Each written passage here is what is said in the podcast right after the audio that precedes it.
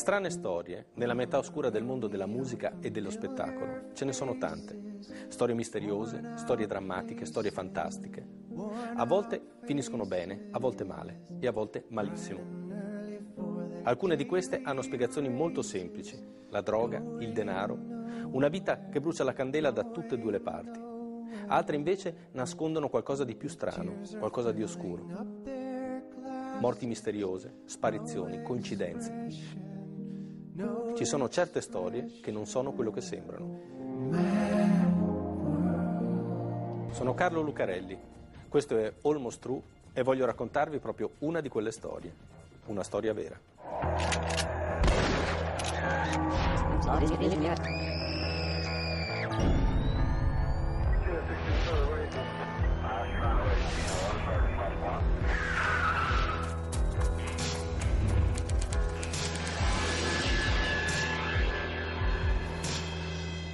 In questa storia ci sono due protagonisti, due musicisti, due personaggi molto diversi tra loro. Uno è giovane, bello e maledetto, è un poeta e fa parte di uno dei gruppi più grandi della storia del rock, i Doors. Si chiama James Douglas Morrison, ma tutti lo chiamano Jim, Jim Morrison. Ladies and gentlemen, from Los Angeles, California, the Doors! You know that it would be untrue. You know that I would be a liar if I was to say to you, girl, we couldn't get much higher.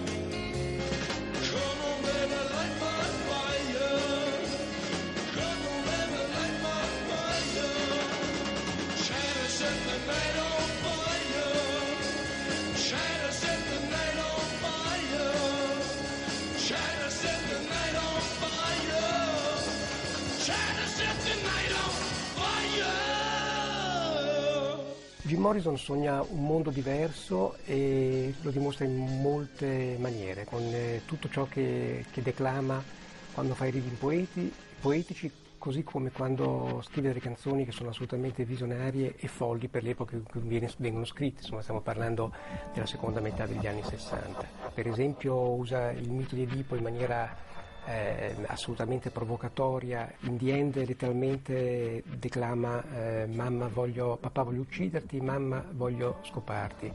E questo sicuramente è qualcosa che nei canoni estetici di quell'epoca sono destinati a lasciare il segno. Poeta maledetto, icona del sesso, simbolo della trasgressione e della ribellione di quegli anni. Lui è Jim Morrison, il re lucertola, uno dei protagonisti della nostra storia. L'altro si chiama Barry Allen Pincus, in arte Barry Manilow.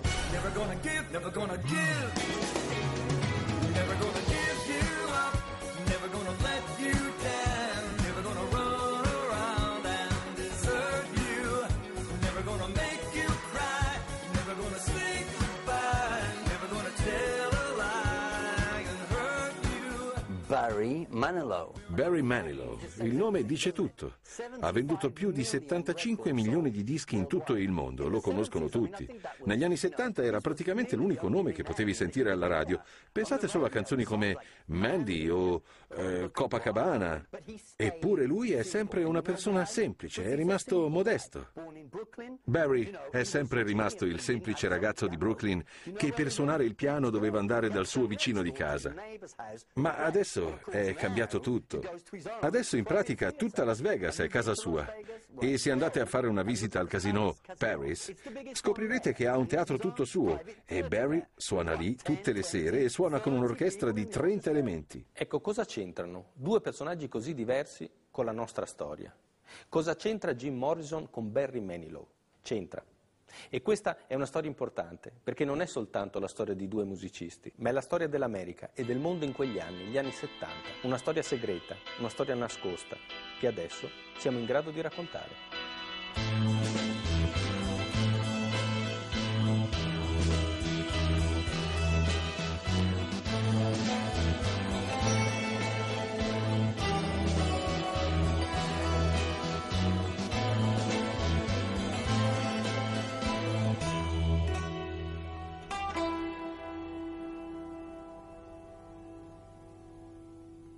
Siamo alla fine degli anni 60, sta arrivando il 68, il mondo sta cambiando e con lui cambia anche la musica, che adesso non è più soltanto musica, non è più solo trasgressione giovanile da rebels without a cause, ribelli senza una causa.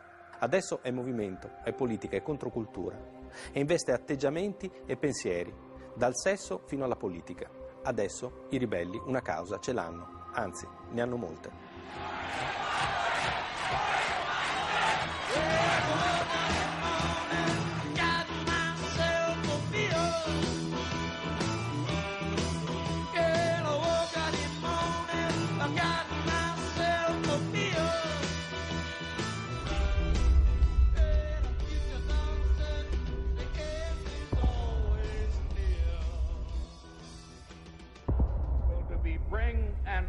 Honorable end to the war in Vietnam.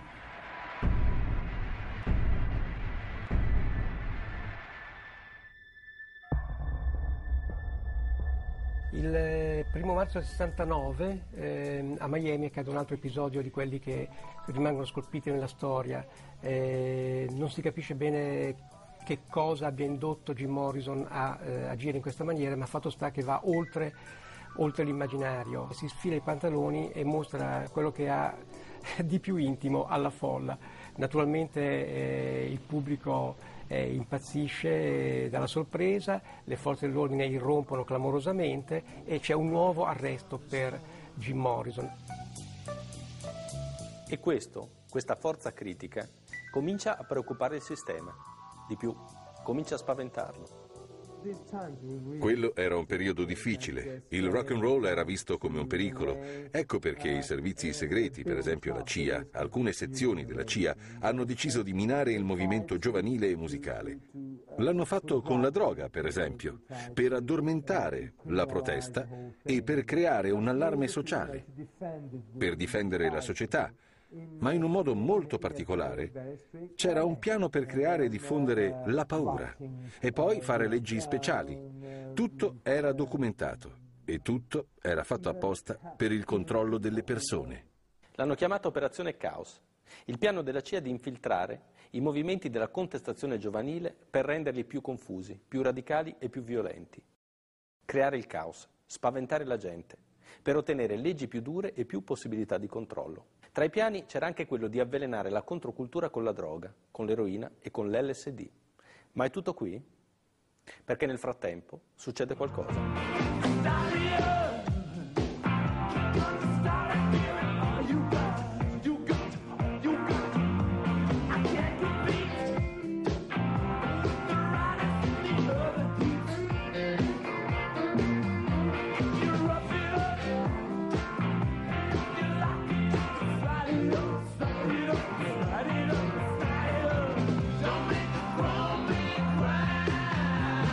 Brian Jones è uno dei fondatori dei Rolling Stones.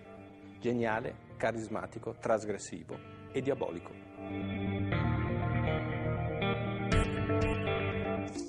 Il 2 luglio del 1969, ad Hartfield, nel Sussex, in Gran Bretagna, Brian Jones annega nella piscina della sua villa, appartenuta al creatore di Winnie the Pooh. Ci sono ancora l'orsetto e gli altri personaggi sparsi nel parco della villa. Death by misadventure, c'è scritto sul referto del medico legale. Morte accidentale. Brian stava facendo il bagno, era ubriaco ed è annegato. Ma, ma per molti quella è una morte misteriosa. 2 luglio 1969. Brian Jones aveva 27 anni. Non dimentichiamolo.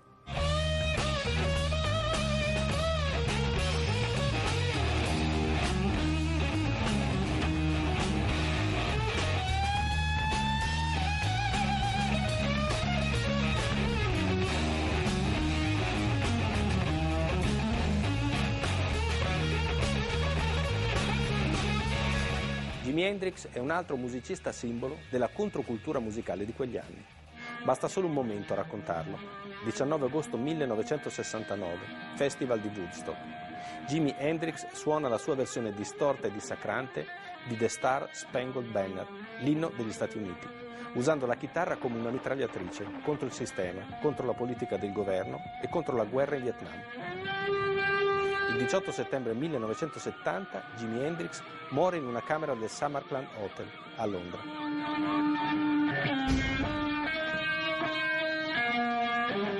18 settembre 1970. Quando muore, poco più di un anno dopo la morte di Brian Jones, Jimi Hendrix ha proprio 27 anni, anche lui. Attenzione però, perché non è finita qui. All you have to do is clap your hands. I know you can with it. We're all cope with it. We're all.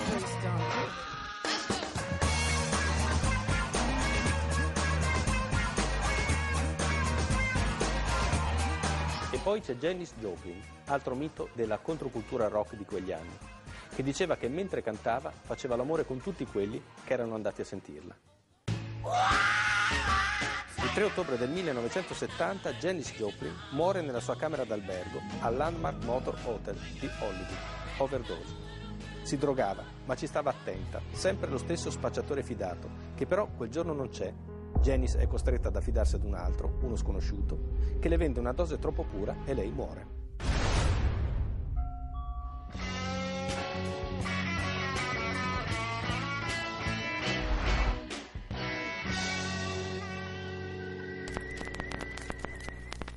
Era nata nel gennaio del 1943, muore nell'ottobre del 1970, a 27 anni, anche lei. Brian Jones, Jimi Hendrix, Janis Joplin. Personaggi scomodi, morti all'improvviso, in circostanze misteriose, e tutti a 27 anni. C'è qualcuno che comincia a notarlo, qualcuno comincia a chiamarlo il Club 27. E c'è qualcuno che nota anche un altro particolare che accomuna tutte le rockstar morte in quel modo. Avevano tutte almeno una J nel nome. Nell'estate del 69 io ero nell'entourage di Brian Jones e la sua morte è stata un duro colpo per il mondo del rock. In quel periodo sembrava che tutto fosse facile e possibile e poi tutto è cambiato. È stata una cosa tremenda. In pochi giorni sono tutti andati via, amici veri o falsi. Poi sono andata in America. Ho trovato altri musicisti con cui stare. Ero sempre con delle rock star. Era il mio modo di vivere. C'è un'altra persona che si preoccupa. È un musicista scomodo, è un esponente della controcultura, ha una J nel nome e anche lui ha 27 anni. Si chiama Jim Morrison. Jim è preoccupato, di più è spaventato. Teme di essere lui il prossimo ad entrare nel club J27.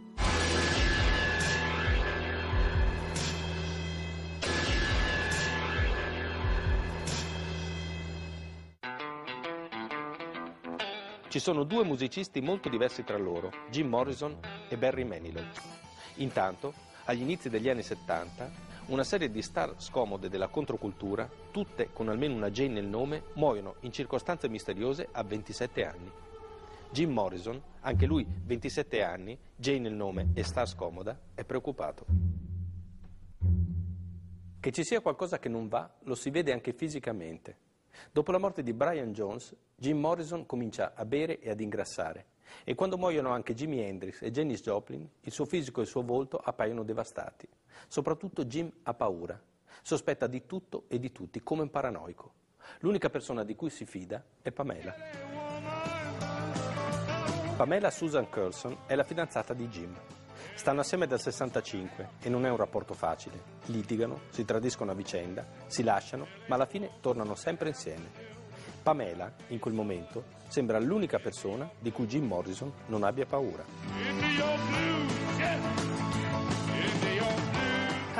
Pamela è sempre stata una grande amica da quando studiavamo arte insieme in California. Jim suonava già allora in città. Ci siamo conosciuti tutti in quel periodo. Appena Jim e Pamela si sono incontrati, tra loro è stato amore a prima vista, era come se fossero insieme da sempre. La loro storia è iniziata lì ed è andata avanti, fino a quando ci fu il famigerato episodio del concerto di Miami. Pamela è stata l'unica persona a supportarlo, gli è stata sempre accanto con grande forza, nonostante tutti i problemi che lui aveva con la legge. Ma la situazione si era fatta difficile per lui e quindi anche per lei. Jim non suonava più, era caduto in grave depressione. Era angosciato e spaventato, beveva davvero molto. Finì per chiudersi nel suo mondo. Devo ammettere che non era affatto una bella situazione. Jim si è trasferito a Parigi con Pamela e a molti questa è sembrata quasi una fuga. Perché Jim ha paura. Ma di cosa? Della maledizione del club del 27? Del destino? O di qualcun altro? Perché qualcuno che inquieta Jim, che lo preoccupa in quei giorni, qualcuno c'è. La mia ultima estate in Inghilterra è stata nel 69, quando ero con il gruppo dei fan di Brian Jones. C'era tantissima gente. Dopo in America molte persone le ho riviste e uno in particolare che era con noi a Londra, con Brian Jones, poco prima della sua morte. Io sono una persona che ricorda molto bene i nomi e le facce e ricordo quell'uomo. Ma lui aveva fatto finta di non conoscermi. Ed è una cosa strana perché di solito gli uomini non mi vogliono evitare. È molto strano. Ho detto questa cosa a Jim, ma lui quell'uomo non se lo ricordava. Qualunque cosa stia succedendo, accade di nuovo. Il 3 luglio 1971 Jim Morrison muore nel suo appartamento al quarto piano del numero 17 di Rue de Boutrey, nel cuore di Parigi. È Pamela a trovarlo, nudo nella vasca da bagno, le braccia fuori e la testa piegata di lato. È morto per crisi cardiaca, cause naturali, così dice il dottore. Jim Morrison, Jim, 27 anni, due anni esatti dalla morte di Brian Jones. Nonostante la sua fuga a Parigi, la maledizione del club J27 l'ha raggiunto lo stesso. Bonjour à tout le monde de la part de France Radio. La première nouvelle de cette journée est triste et incroyable. Nous lisons ici un communiqué. Hier matin, 7 juillet 1971 à Paris, ont été célébrées les funérailles du célèbre chanteur américain Jim Morrison. La mort a eu lieu le 3 juillet dernier, mais pour vouloir de la famille, la nouvelle été rendue publique qu'après les obsèques. Cosa ha ucciso le star maledette del rock, eliminando dalla scena i protagonisti della controcultura di quegli anni? Il destino? Una maledizione? La mano di Dio, come sostengono alcuni benpensanti favorevoli al sistema? O qualcos'altro? Qualcun altro? This is the end, beautiful friend. This is the end, my only friend. The end of our elaborate plans. The end of everything that stands. The end. No safety or surprise. The end. Cosa ha ucciso le star maledette del rock? Oggi siamo in grado di dirlo con certezza, sulla base di due elementi. Una serie di fotografie e una confessione. Le fotografie. A notarlo per primo era stato Jenny Anderson, la groupie dei Doors. C'è un uomo, sempre lo stesso, che accompagna ognuna delle vittime del club J27. Chi è quell'uomo? Siamo in grado di dire anche quello, perché c'è la sua confessione. Ho conosciuto un tizio, è stato il mio compagno di cella per qualche giorno. Diceva di chiamarsi Jack Ryan. Mi ha detto che quando era molto giovane ha lavorato per vari servizi segreti. Mi ha raccontato di essere una spia. All'inizio non ci ho creduto, non era possibile. Ma lui mi ha raccontato i dettagli delle operazioni segrete. Diceva che non era una spia normale. Lui era un infiltrato nel mondo del rock. Mi ha detto che lui era l'assassino dei tre J27, Janis Joplin, Jimi Hendrix e Brian Jones, che avevano tutti 27 anni. Il primo che aveva ucciso era Brian Jones. Entrava nell'entourage dei cantanti in modi diversi, aveva ogni volta un nome falso e un lavoro finto. La prima operazione l'aveva fatta per il servizio inglese MI5, quella di Brian Jones. Poi gli americani lo assunsero per continuare il lavoro per conto loro. Così ha ucciso anche Jimmy e Janice e ogni volta faceva finta che fosse un incidente. Dopo pochi giorni che era con me, l'hanno portato via. Non è più tornato. Ho chiesto dove fosse finito, mi hanno detto che non dovevo pensarci, che quell'uomo non esisteva. Io pensavo fosse un bugiardo, un mitomane, però quando hanno negato la sua presenza in galera mi sono insospettito. Forse era qualcuno di importante, forse quel che mi aveva raccontato era vero. Il G27 non è una leggenda, lui me l'ha detto. Certo, è soltanto il racconto di un carcerato che riporta cose che gli sono state dette da un'altra persona. Però è una testimonianza che assume una certa attendibilità se la incrociamo con un'altra testimonianza. J27 o Club 27, il nome non è casuale. Nel tempo sono nate varie interpretazioni su questa cosa. Il fato, la maledizione, i numeri magici e l'esoterismo, ma non è così. Ogni cosa, ogni operazione era meticolosamente studiata. Il Club 27 aveva un obiettivo, rovinare il mondo della musica. A capo dell'operazione c'era una persona che ci teneva molto perché aveva una storia personale alle spalle. Ripeto, niente, era casuale. Il capo aveva una figlia, si chiamava Jackie, era scappata di casa. Jackie si era trasferita a San Francisco per seguire gli hippie e nel 67, a 27 anni, era morta di overdose a un concerto. Si chiamava Jackie e aveva 27 anni. Ecco perché J27. Da quel momento il padre pensò che fosse tutta colpa del rock. Aveva perso sua figlia per colpa di quella musica ribelle. È nato tutto da quello. Brian Jones, Jimi Hendrix, Janis Joplin, tutti uccisi dalla sezione J27 della CIA, come Jim Morrison, che stava cominciando a capire qualcosa ma non ha fatto in tempo a mettersi in salvo. No, Jim Morrison no, perché mentre per gli altri tre possiamo parlare di morti misteriose, che sono andate diversamente da come le raccontate la verità ufficiale, per Jim Morrison possiamo fare di più. Qui il mistero non è tanto come sia stato ucciso, quanto se sia stato ucciso. Se Jim Morrison sia morto per davvero. You know the day destroys the night, night divides the day. Try to run,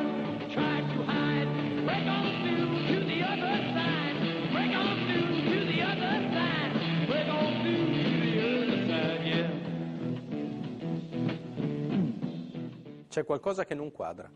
Facciamo un passo indietro allora. Torniamo a Jim Morrison a Parigi, un uomo in fuga, devastato dall'alcol e dalla paura, che però all'improvviso cambia radicalmente. Era la primavera del 1971. Andai a trovare Jim e Pamela a Parigi dopo che si erano trasferiti. Vivevano nella zona della Bastiglia. Era una giornata meravigliosa. Andammo a mangiare un gelato. C'era una buona atmosfera. Stavamo tutti bene. Loro sembravano ormai lontani dai problemi di alcol e droga. Sembravano felici, molto felici. Fu bello vederli così. Quel giorno ci divertimmo molto. Un uomo in fuga, disperato, che all'improvviso ritrova la sua serenità pur avendo dietro un killer della CIA con l'ordine di ucciderlo. Che cosa è successo nel frattempo? Una volta, mi ricordo bene, mentre ero a Parigi a far visita a Jim e Pamela, è successa una cosa veramente strana. Mentre ero lì, arrivò a trovarli anche il padre di Jim. Jim e suo padre sono andati subito in un'altra stanza e hanno cominciato a parlare. Stranamente parlavano con calma. Ero abituata a sentirli alzare la voce, ma questa volta no. Sembrava una conversazione tranquilla. Non sentivo quel che si dicevano, ma non stavano litigando. Del resto era quello che succedeva spesso tra loro, si sa che tra padre e figlio non andavano molto d'accordo. Fu strano davvero perché alla fine rimasero a discutere a lungo in quella stanza, ma purtroppo non ho mai saputo cosa si siano detti. Non l'ho mai scoperto. Jim e suo padre non si vedevano almeno dal 1967, stando a quanto scrisse lo stesso signor Morrison nel processo per i fatti di Miami, quando suo figlio venne arrestato per atti osceni in luogo pubblico durante un concerto. Ma soprattutto, il signor Morrison non è un tipo qualunque. Con i primi due musicisti non abbiamo avuto nessun problema. Prima ci fu la ragazza, Janis Joplin, e poi il chitarrista, Jimi Hendrix. Fu il terzo elemento che causò dei problemi. Jim Morrison non era una stupida rockstar, era un uomo sveglio. Si era accorto che qualcosa non andava. Suo padre, Mr. Morrison, era un ufficiale di marina, un ammiraglio, una persona importante, e eliminare suo figlio sarebbe stato difficile. Jim aveva già dei problemi con la giustizia, così decise di trasferirsi a Parigi. Poi decise anche di parlare con suo padre e anche se i due non andavano molto d'accordo, l'ammiraglio Morrison decise di aiutare il figlio. In quel momento è nata l'idea di mettersi d'accordo e creare la finta morte. Mr. Morrison ci ha contattato e poi lui ha contattato anche Jim. Così siamo arrivati alla soluzione. Alla fine del 1970, dopo la morte di Janis Joplin, Jim contatta la CIA grazie al padre e si accorda per una uscita di scena senza traumi. Il suo abbandono della vita pubblica passerà attraverso la sua finta morte. Ma se Jim Morrison non è morto, dov'è finito?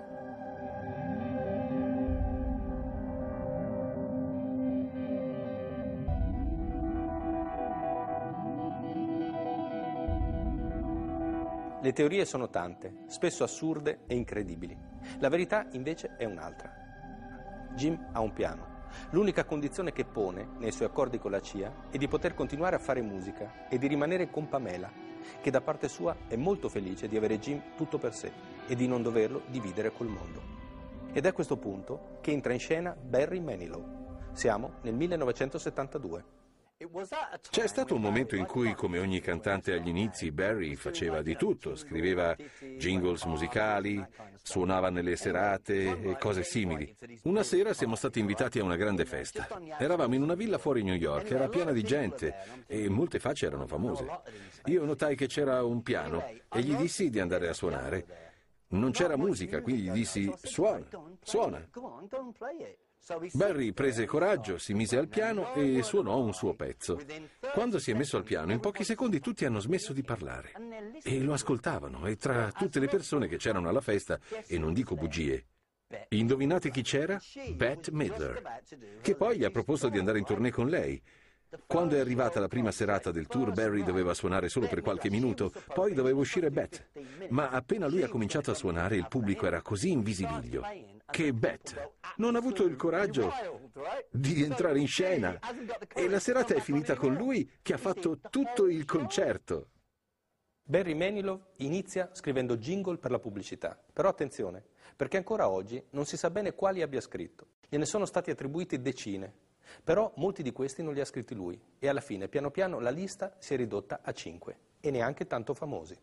I drink Dr. Pepper and I'm proud. I used to be alone in a crowd. I can't get enough of that sugar crisp, sugar crisp. Big Tate, he spreads the news on high and sends it flashing through the sky. I got new mashed potatoes that are really great, and the name for me, Big Tate. Big Tate. Cosa hanno in comune Jim Morrison e Barry Manilow? Direi probabilmente che sono nati in America. Non riesco a immaginare artisti più differenti eh, di così, veramente agli antipodi. Due personaggi molto diversi. Da una parte Jim Morrison, idolo sexy e detto della controcultura rock degli anni 70. Dall'altra Barry Manilow, pop star romantica, simpatica e rassicurante, che anticipa il disimpegno degli anni 80.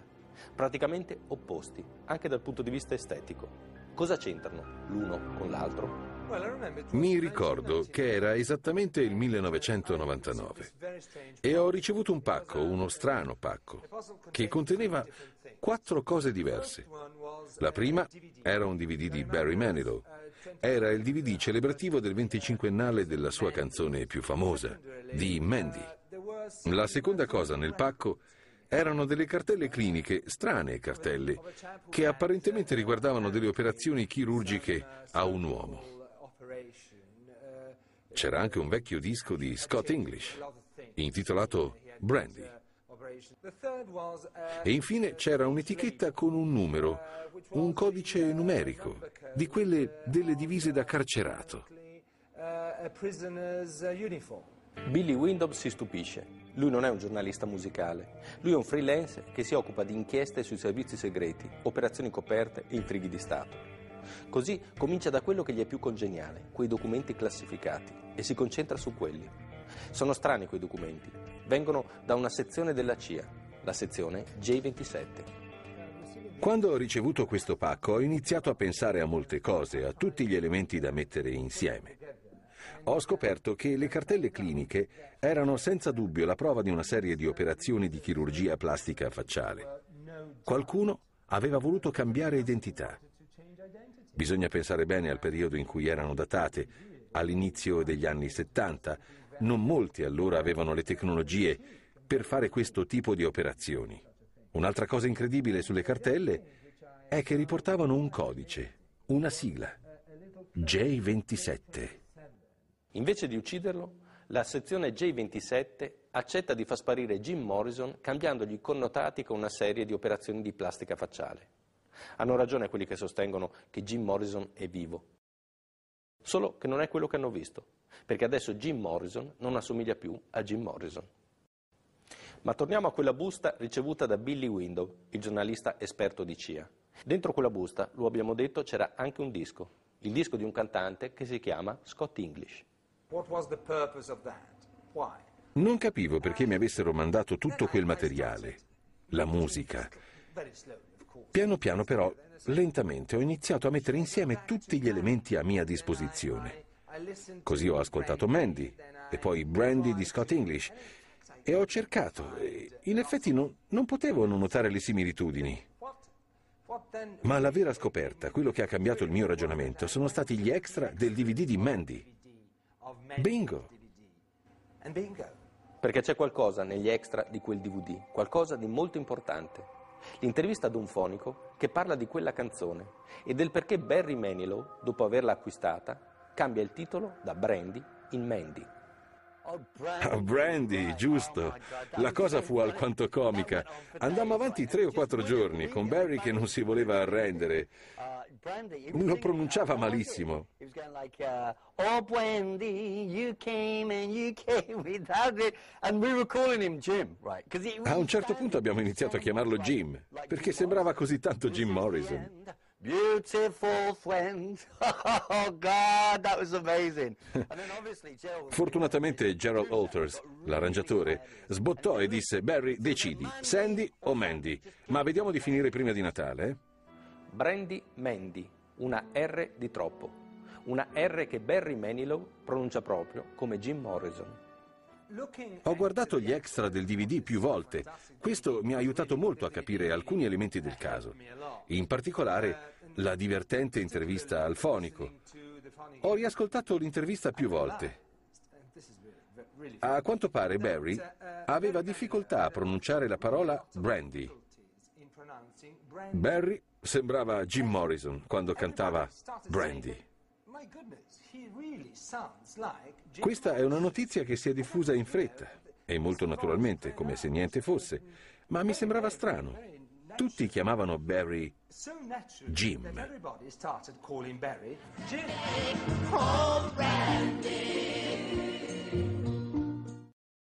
My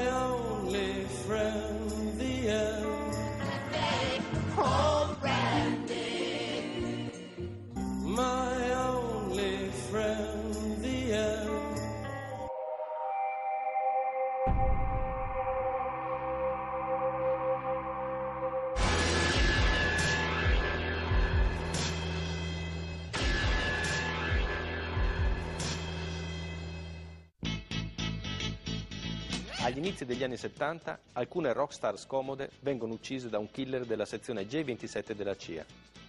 Jim Morrison si accorda con il servizio segreto per fingere di morire e cambiare volto attraverso una serie di plastiche facciali. Molti indizi, molte testimonianze e alcune perizie legano la nuova identità di Jim Morrison a quella di un cantante completamente diverso, che si chiama Barry Manilow. Che cosa stiamo dicendo? Che James Douglas Morrison, Jim Morrison, è diventato Barry Allan Pincus, in arte Barry Manilow? Che il re lucertola della controcultura che praticamente si fa arrestare ad ogni concerto ha cambiato pelle ed è diventato il re del pop dei concerti ai casinò di Las Vegas? Sembra incredibile, però attenzione, perché qui in queste storie è proprio l'incredibile che spesso diventa realtà. Allora prendiamola questa storia incredibile e vediamo se quadra.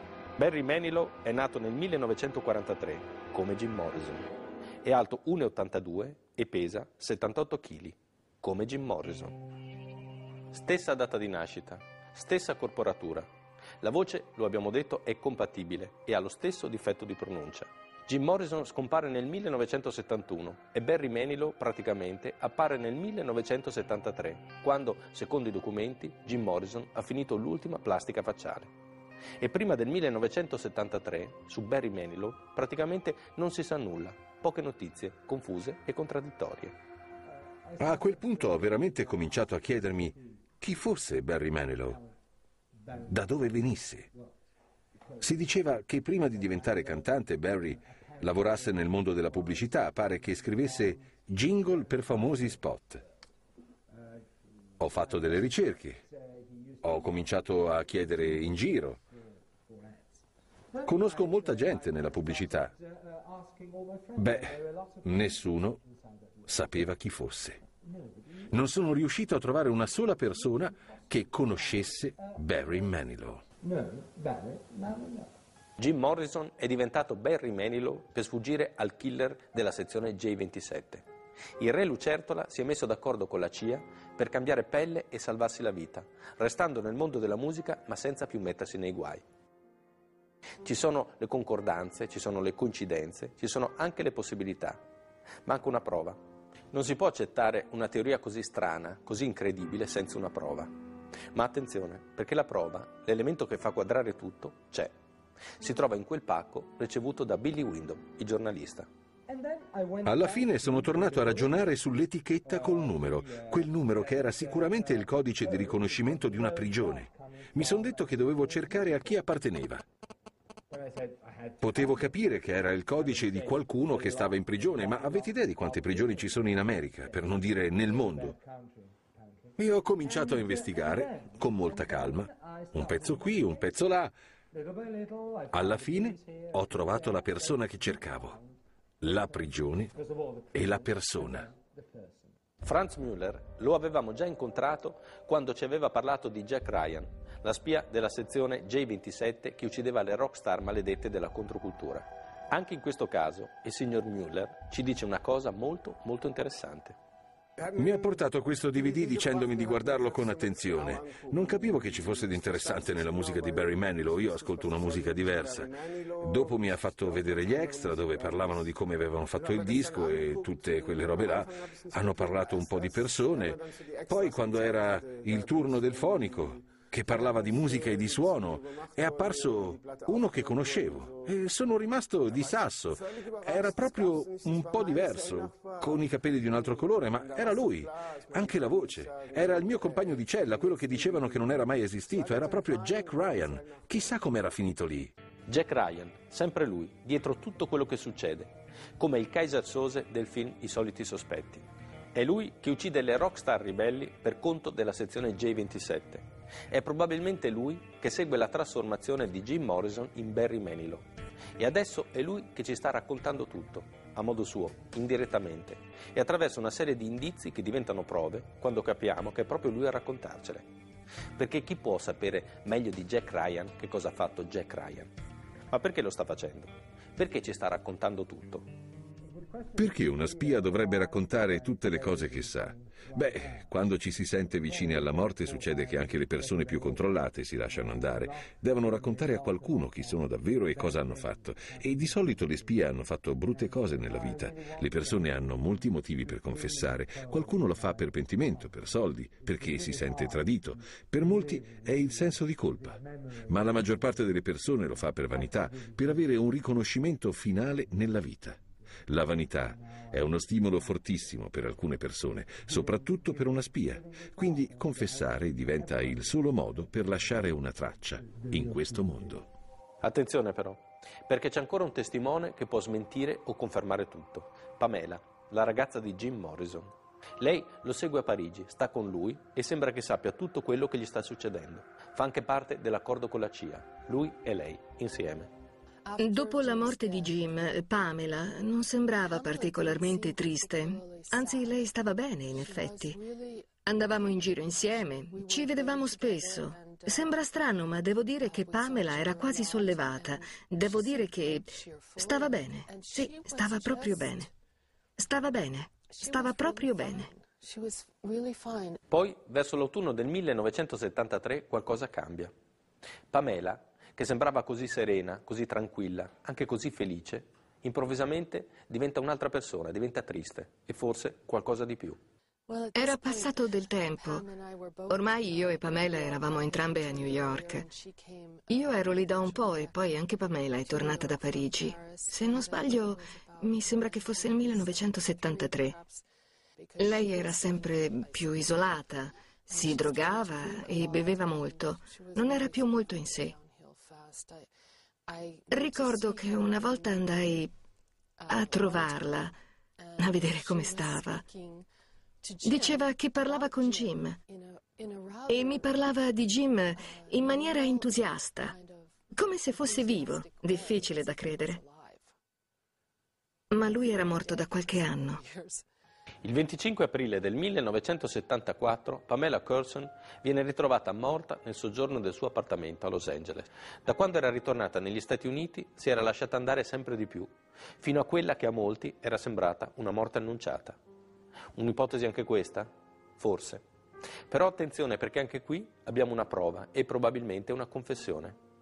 A farcela è Jim Morrison, o meglio Barry Manilow, e lo fa come lo fa un poeta e un musicista, attraverso una canzone. Una canzone che si chiama Mandy.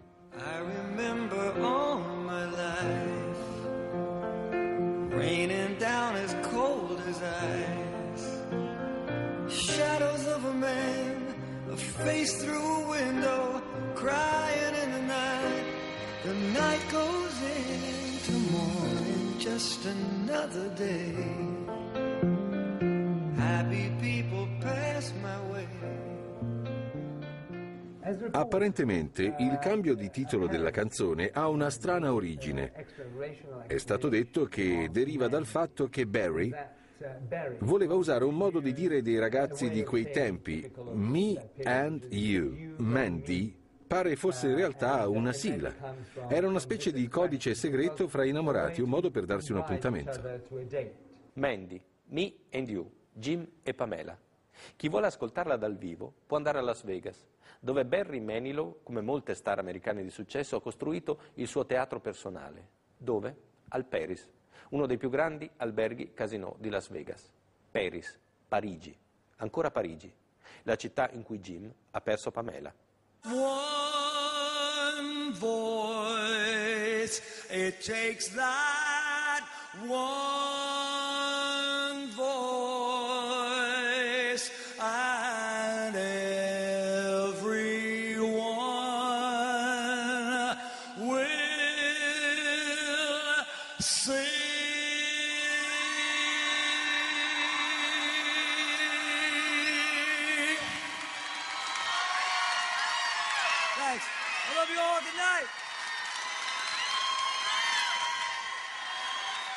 Certo, la storia che abbiamo raccontato, nonostante le prove che abbiamo prodotto, o forse proprio per quelle, sembra incredibile.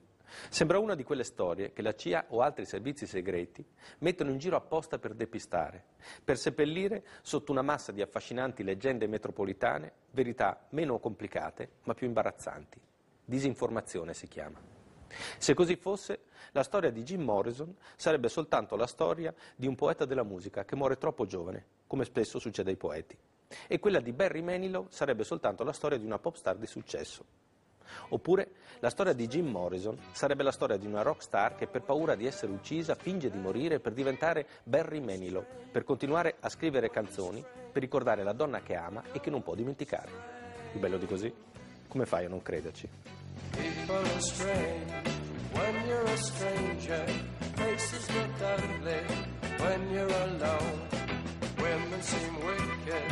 when you're unwanted. Streets are uneven when you're down.